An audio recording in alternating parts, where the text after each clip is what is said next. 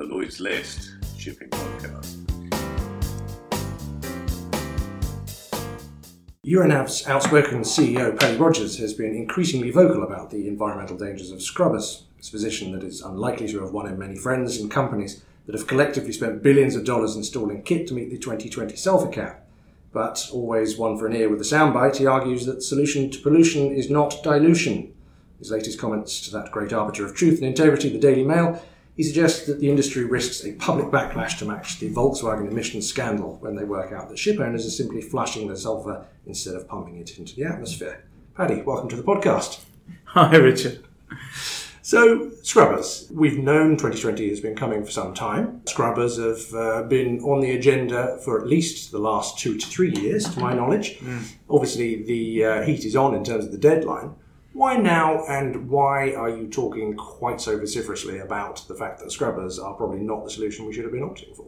Yeah, no. Uh, so first of all, thank you, Richard, for going straight to the point. Um, I, I, but I would say that uh, the way that the context in which we uh, present it uh, when we're discussing it. I mean, I gave a, a presentation to Intertanko last week, and uh, we've always taken the view that it's really become very monocular. That everybody talks about scrubbers, they don't talk about IMO 2020. And I think that um, I don't want to sound evasive, but I want to come back to putting things in the right order uh, to our mind in terms of the importance of that legislation. So um, I was always very, I mean, I think myself and some of the other members of the senior management team at Euronav were very hesitant about the kind of people who were promoting scrubbers, and I'd like to refer to them as promoters because um, they have an economic driver in it, which is often very different from ship owners. So when you hear brokers of finance, brokers of equities, and brokers of any kind of shipyard expenditure trumpeting uh, an investment that is going to cost you a lot up front, and, and somehow you're going to get it back um, through the net back on the freight because of cheaper oil, the price of which they cannot be clear about. Um, then of course you're you're on you're on alert. You know there's something going on here. Let's be absolutely clear. The, the uh, marine equipment manufacturers, the brokers involved, the finance houses, all take their fees up front. And for them, the fact that you don't get paid back, there's no there's no clear connection between your netback um, uh, to pay off your scrubber investment um, because the way it comes to you is through cheaper expenses, uh, which uh, are taken out of what you hope will be a generally high freight price. And the idea of the generally high freight price, price has one determinative factor, which is how are we setting freight?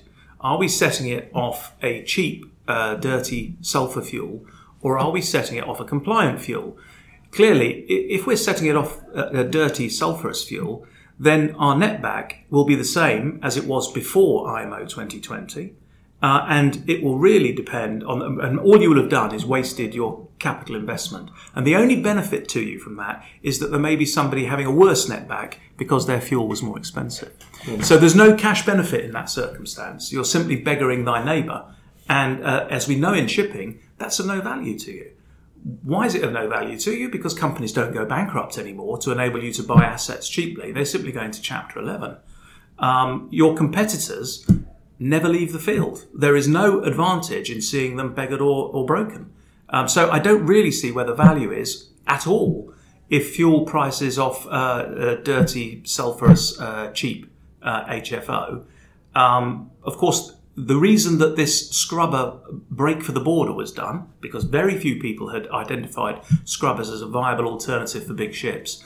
And indeed, some of the people who recognised this risk spoke firmly to it very early on. So Maersk in particular, but also the senior members of Intertanko simply said, look, uh, the sickness for shipping is too much capex and not enough opex, which basically means your sunk costs can easily be ignored in the marketplace equation, which is always determined by supply and demand, not by the cost of your capital investment. So their advocacy was no scrubbers, move to compliant fuel because operating expenses are nearly always recoverable in the marketplace and capex seldom is. So that was the baseline. And then, of course, a few of them opportunistically broke for the border, thinking there'll only be 5% take up because there are only three scrubber manufacturers. And of course, uh, what we're looking at now is that there won't just be three scrubber manufacturers, there are now over 40. And significant numbers of ships are being fitted with scrubbers. That means that we're going to switch more and more towards it potentially being freight rates set by the scrubber uh, operator rather than by the compliant fuel. So the risk has moved. Um, and of course, HFO will not be cheap if there are enough scrubbers to absorb the oversupply of the fuel against the demand for the fuel. So, uh, straight, almost straight away, there is a, an economic conundrum, and it's been incorrectly manifested as a lack of preparedness for the owner.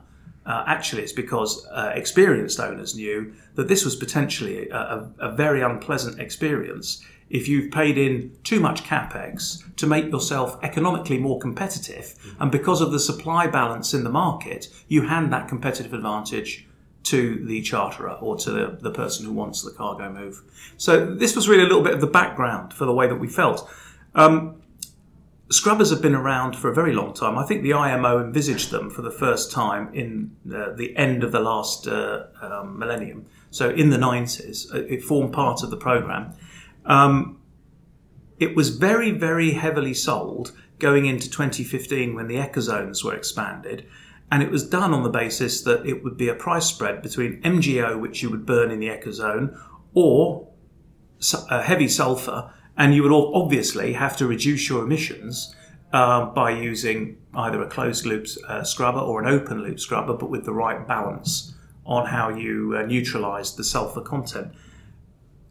That's a really important point, just because it didn't play out that way, simply because a lot of people had envisaged a certain spread. But you'll remember that in November 2014, quantitative easing ended on the US dollar and the oil price fell as the, as the US dollar strengthened to the point where what had been in excess of $100 uh, a, a barrel became $35 a barrel within six weeks.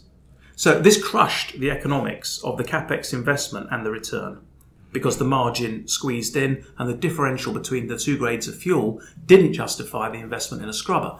Most big ship operators didn't go for the scrubber anyway, simply because they weren't in ecozones for enough of their sailing time to make it really viable. That was the story of history. What's interesting about it is that when the commentators spoke about scrubbers two years ago, once we knew we were on a 2020 deadline, the metric that they used was the metric that had failed in 2015, which was the price spread between MGO and um, high sulfur fuel oil.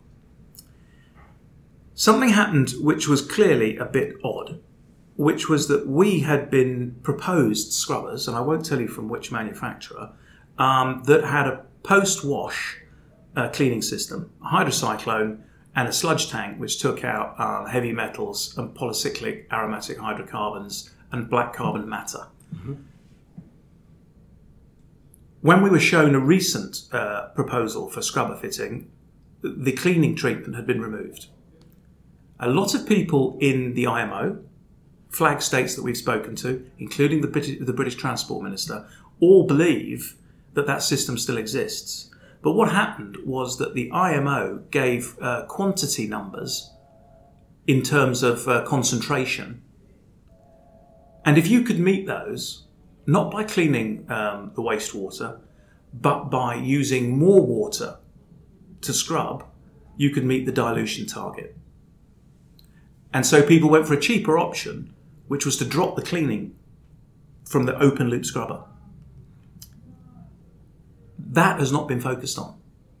And the bulk of uh, uh, open loop scrubbers that are being ordered now don't have a system of waste retrieval at all and will pump overboard not only uh, and I'll come to this in a moment in another expression, only sulfur, but also um, uh, that all of the other pollutants, um, heavy metals, PAHs, carbon, and ash. The um, the reason the public may get annoyed about this is that these are at times likely to leave uh, sheens and uh, black deposits on the surface of the water, so they will be observable. And until the public's been tested on that, we don't know whether the story of the scrubber might be terminated within six months of operation. This, of course, would kill um, the investment return. I just I'll come back to the sulfate thing just now because of the uh, what seems to me extraordinarily funny is the idea that somehow sulfuric acid is not a waste product of this process. Sulfuric acid is the waste product of this process. People say it's not being washed over or overboard or pumped overboard. No, that's because we've done something very strange. We don't take the pollutant to the sea. We bring the sea on board to the pollutant, and then we say we're not polluting. this is nonsense. This is a bit like um, I, I, I, was trying to think of a good example, but um, the, the the idea that you um, that there is a difference between pumping um, sulfuric acid overboard, which is neutralised within 50 metres of the ship, or bringing water on board, that seawater on board, mixing it up on the ship, and then pumping it over, and saying it's not the same process. It's exactly the same process. It's just that you use a daft concept of containment because you do the mixing on the ship. So that was my point about um, you know so, dilution is not the solution. You had a question for me there. I could see it popped up. well, no, thank you. I mean, I, uh, we'll just wind you up and let you go on this one. I'm afraid this is something that people have seen more of an illness than as a, as a than as a. Well, no, I think it's I think it's very interesting that you know you're using the opportunity to speak out quite so vocally about it, and not necessarily just to the industry. I mean, and this was my point your objections in terms of business grounds, your, your view on it versus uh, the view of the rest of the market, that's a business call, and yes, that's the way these things go. Your view in terms of how the public will view this, that's, now that's a different argument uh, entirely. And if you're going out and talking to the likes of the Daily Mail about this and equating it to the VW scandal, there is an agenda there. You know, this is a public agenda. This is you know talking quite you know openly about a fairly technical industry topic, and I'm just wondering who you think you're talking to there. Yeah. Are you testing this in the court of public opinion before you? Yes, yes, yes. Because the, you know this was the unspreadsheetable risk. Yeah. Which none of the promoters care about because mm. they get paid when you sign. And your point about the promoters is exactly correct. You know, there is a very heavy scrubber lobby now. Yes. Um, you know, the day after MEPC, we were phoned by a, a, a lobby group, effectively. Yes asking if uh, we needed to be educated in any way over the um, yeah. you know the intricacies of scrubbers. Yeah, no, and I certainly look. I don't. Um, there are a number of when you read on the subject, you come across a number of interesting features. And first of all, I always think that the the clean scrubber, the the clean seas alliance or whatever, uh, is the worst kind of uh, greenwashing, in the sense that they uh, claim to have an environmental view, which none of them ever had until there was an economic view. And when you see a list of people that includes uh, the people that make the kit and um, uh, commodity traders, uh, don't tell me uh, that and they the people who've already invested. In already invested. Don't don't tell me that they are motivated at all by the environment. And indeed, if you speak to anybody in the technical department of any company that has ships and say to them, "Would you voluntarily put a scrubber on board a ship?" The answer is no. There's only one argument for putting a scrubber on board a ship, and that is essentially to access cheaper fuel and better economics. And I've got no objection to that. My objection to is people saying that they have something environmental at heart. And the problem that I have with that as well is that a lot of these people uh, have been supportive on understanding the 2050 IMO goals of needing to reduce uh, carbon uh, CO2 emissions, and scrubbers will drive up CO2 emissions, mm. not just because you have to have a, a greater power load on the ship, therefore you burn more fuel, but also because of the price differential, they're more likely to see time as important rather than cost, so that they could burn more fuel and go faster and have better economics. Now, the IMO must look at that because this is exactly the opposite of what they need to be doing in order to achieve the targets to satisfy the rest of the international bodies on this industry's attempts to take global warming seriously. Mm. The IMO would counter that that the uh, 2050 you know, targets and all of the various uh, environmental programs from EEDI to SEFP and the rest of it are not being done in isolation to this, but as a concurrent program of events. And there is always going to be that sort of Newtonian equal and opposite reaction to things that you adjust. You're never going to have a perfect system where if you tackle sulfur, it's not going to have an impact on CO2, but it is being done in the knowledge that these things are being done as uh, you know an environmental program as a wholesale product rather than individual parts. Yeah, but it's not because it's. I mean, it's it's it's not to my mind simply because um, uh, you know you get very very uh, Machiavellic argument. Uh, so the IMO is there to rule on the shipping industry every every other industry is ruled in different bodies or in different ways. But the IMO, we're, we're, the only industry actually that has an international body ruling because of the ease of shifting between nations and not being adequately monitored by nations. And, hmm? ICAO with aviation, surely similar. Well, they don't set rules uh, globally. The rules are done nationally. Right. Okay. So they implement directly. I mean, the, because they're all fixed lines, and everybody has a home port. Um, so it, it's a different style to. Uh, it's- but, but what is interesting to my mind is that you've set goals and you've said that everything that happens should be re- aiming to reduce carbon emission. Um, when you bring this up, somebody will immediately say, yes, but if we all use compliant fuel, uh, we'd have to crack heavy grades of fuel, and as a result of that, have more carbon emissions in the refinery. Uh, this is th- this is completely wonky. I mean, uh, the IMO is there to look at shipping and particularly to deal with international waters. As you said earlier on, national waters are dealt with by uh, a national authority. So, and shifting around to say oh, we, we could do it differently at the refinery. One of the things that's very strange about it to me is that everybody thinks the way that you will deal with sulfur is by a, further heavy cracking of the, the residue. I don't think that's the case, and certainly the refiners I've spoken to don't think it's the case.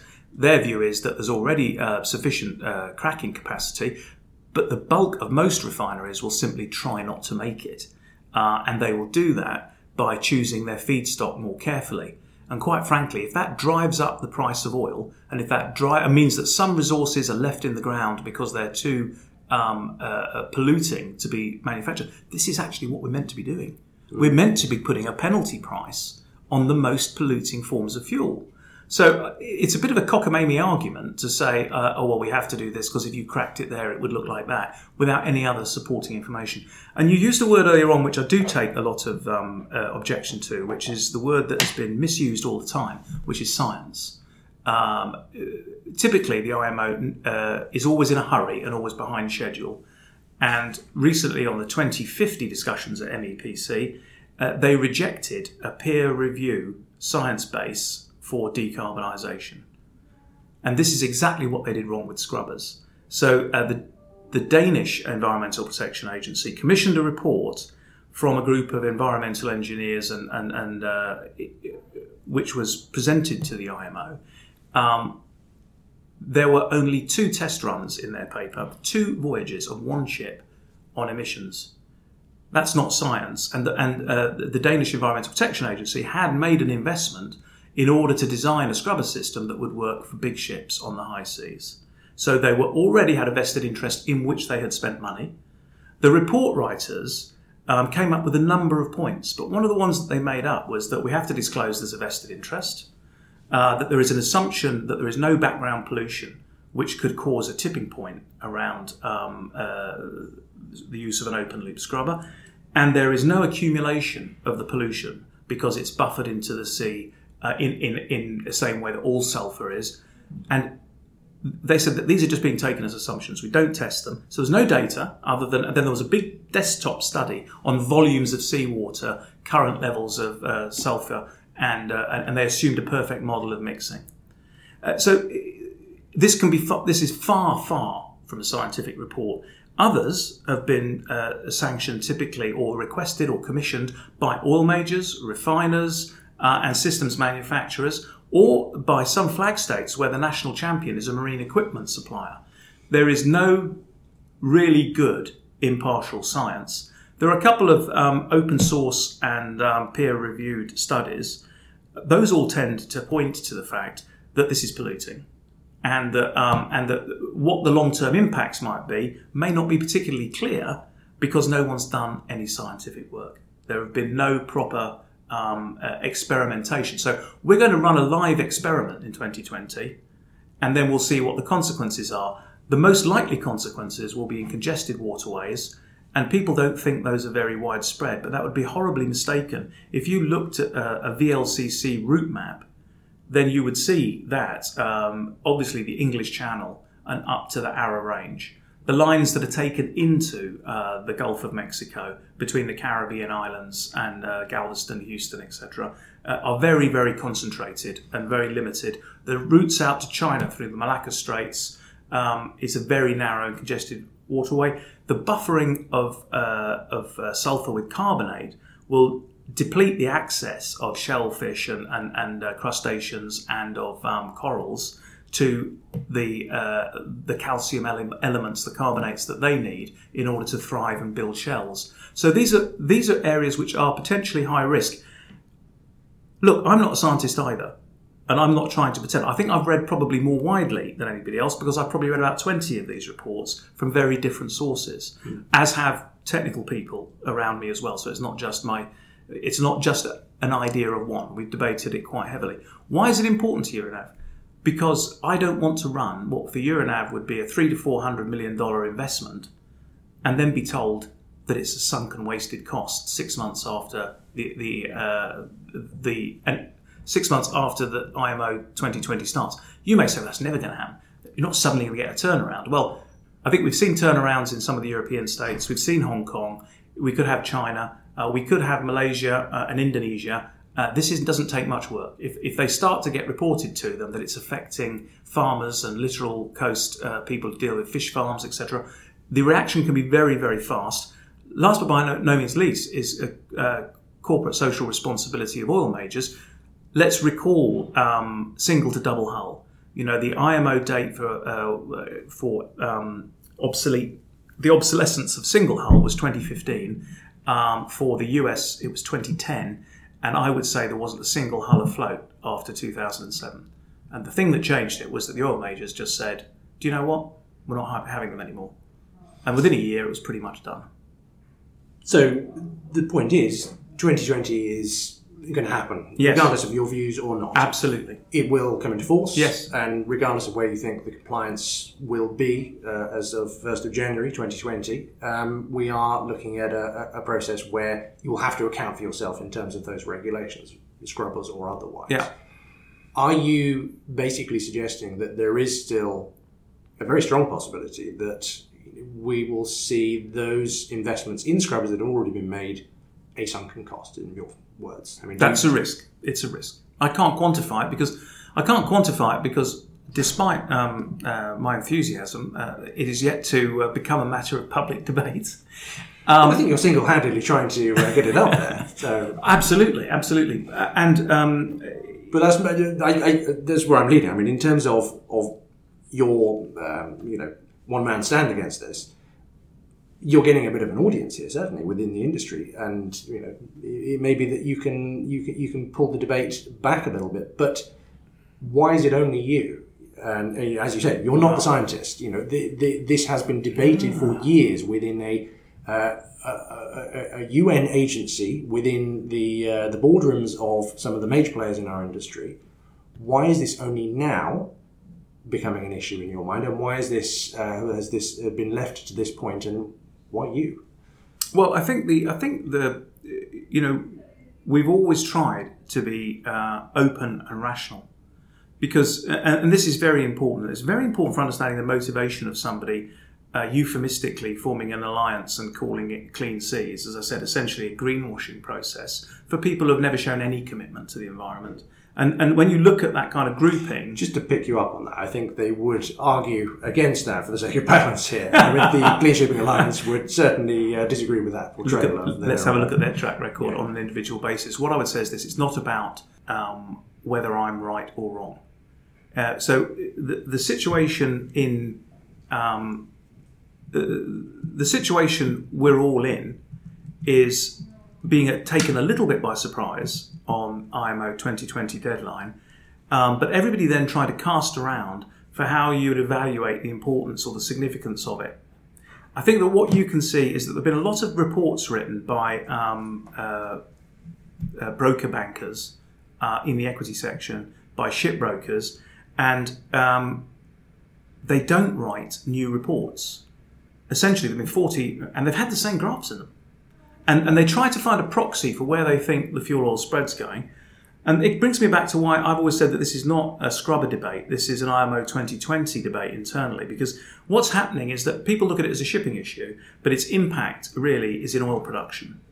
Um, because for the first time in oil's history, you're now putting a price on sulfur. So uh, on the 1st of January 2020, oil grades will be repriced according to their sulfur content. So this is quite important. This is going to create um, a, a change in sur- balance and surpluses in different sections. As I said to you earlier on, I think that the mistake that was initially made was that people saw it as an MGO versus HFO story, which is why they didn't think it back and through, which is the refiners can reorder to change their product mixes.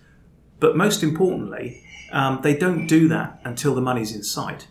Uh, most of them aren't looking to do massive investments, but they are thinking about changing their feedstocks. The reason it's interesting for oil tankers, which it's not interesting for in dry cargo, it's not important in the cruise industry, it's not important in um, in ferries, is that the one thing that tankers have got is that this is the cargo they carry. And if we're going to see all the Atlantic oils being distributed to new destinations because they're light and sweet, uh, and all of the sours um, being distributed differently as well, we could start to see a serious amount of additional ton miles for shipping, for tanker shipping. As an example, you could see the Mediterranean um, uh, refineries uh, looking for uh, uh, sweet oil on the basis that they can do a straight run and have a residual oil that has no sulfur in it. We've certainly bought from the refinery of Valero, Quebec, uh, volumes of bunker fuel four or five years ago that had zero sulfur in them and which were residual oils. Mm. So it's actually just bunker fuel, but with low sulfur in it. So that's one group going that way, but others, uh, like the Gulf Coast refiners, who at the moment don't crack a lot of uh, high sulfur oil, even though they have the equipment to do it, because the cheapest oil they can get is the landlocked oil uh, in um, in the Permian Basin and um, and Eagle Ford the shale oils. They don't naturally want them, but these are coming with a bottleneck convenience where they get a discount for being uh, for, for, having such a big freight cost to move them. So they're able to buy directly, being geographically closer, and run them not using their sophisticated kit. But if you take residual fuel oil in Rotterdam down to $15 a barrel, which is uh, some people are suggesting, which is the destruction cost equivalent to the energy industry, then what you will end up with is a huge premium to shift that and we'll see that premium for no sulfur and discount for high sulfur creating an arb between the grades, which will cover the cost of freight to move it to the right place for the right fuel. So I think that that's a really positive, positive story for the outlook of the tanker industry. Mm. I think it will also spark, despite high freight rates, it will also spark scrapping. Uh, because you'll see coming together at the same time the obligation to put in ballast water treatment, the uh, best benefit for these very old, greedy uh, drinking ships is for them to, to put on a scrubber. So all of a sudden, you're talking. I'm going in for a fourth special survey, which is going to cost me. Um, you know, it's going to it's going to cost me five million, and now I've got five million of additional costs on a ship that's only worth twenty, and uh, no guarantee that I'll get enough time to get anything more than my money back. So uh, that means there's also a reduction in supply. So I think as a whole, this process could be very, very good couple of years, a good kickstart to the tanker industry, which is in need of a bit more um, cash flow, positive cash flow. Mm.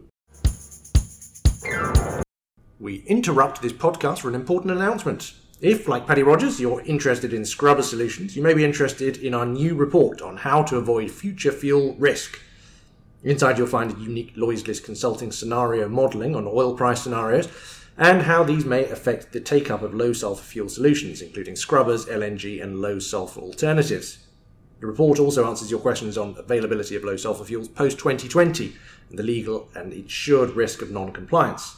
You can buy the report on our new e commerce store, the details of which are in the podcast details. Go to lloydslist.com. Thanks very much. Back to the podcast. 800,000 barrels of, um, of bunker fuel is probably compliant today. Depending on how you mix and dilute it and exactly how much it is, you could make uh, quite a lot of compliant fuel quite quickly without too much uh, rearrangement. Um, but the average sulfur content of bunkers is 2.5% at the moment. If you take out, you strip out all the volumes that are 1% or less for either blending um, or for straight run um, uh, HFO, what happens to the remaining HFO, HFO pool? It becomes stickier and it becomes more sulfurous. So if you're running trials and calibrating your um, uh, scrubbing uh, system to a 2.5% bunker fuel, and it goes to 5%, you'll need double the amount of water. And the double amount of water needs a bigger pump. And you could find yourself with two choices. You either break the rules or you slow down because you can't increase your water flow because you haven't got a big enough pump. So, I mean, it, it's an important point. The second part that goes with it is that if people are used to the idea, like they did in Q2, that, okay, I've got a couple of million tons of wood cleaning product and resins, I'm going to go and dump them in the bunker pool. it's a much smaller pool that you're going to dump them in, and you won't be dumping them in the compliant fuel, which is essentially now a product. But the problem that we had is the more that we looked at it, we realised how superficial most commentary around it has been. And yet we're going to sit down and make one of the biggest investment decisions ever. And I do just want to say one last thing that's very important is that, as I said to you earlier, if the court of public opinion is, you know, we don't really give a stuff. Mm-hmm. If uh, scrubbers look like they work actually, uh, and in the sense that there's no particulate matter on the surface, nobody's that bothered, um, and it's clear that the fuel oil spread uh, for compliant fuel to heavy fuel oil is $300 a tonne, well, you know, Euronav's reaction to that, being rational people, is probably we'll take one of our big storage tankers, fill it up with um, uh, high sulfur fuel oil, and then introduce a scrubber program. And that way we can capture the widest spread in January 2020 and burn it off over however long we want to, depending on how many scrubbers we put in. So we do not have to rule out capturing the benefit. Um, so because that's one of the advantages of being bigger, you will have the ability to do something like this and to watch the market closely. I just really want to re-emphasise that um, uh, we're not, and I can sound a bit like a, a, a demagogue, or you know, uh, but uh, it's not about trying to uh, hold a position of some moral superiority. It's about say, saying to people, "Don't tell me it's a no-brainer to add five million, six million dollars per ship, um, and therefore I'm going to get that money back in two to three years' time." You know, um, there's a, it, it, it's as it is more risky to go with what the scrubber fitters are doing than it is to go without, or potentially it is. We'll know, but nobody knows the answer because we'll find out in 2020. We will wait until the Court of Public Opinion delivers its verdict. But for now, thank you very much, Paddy Rodgers, for joining the Lloyd's List podcast. Thank you.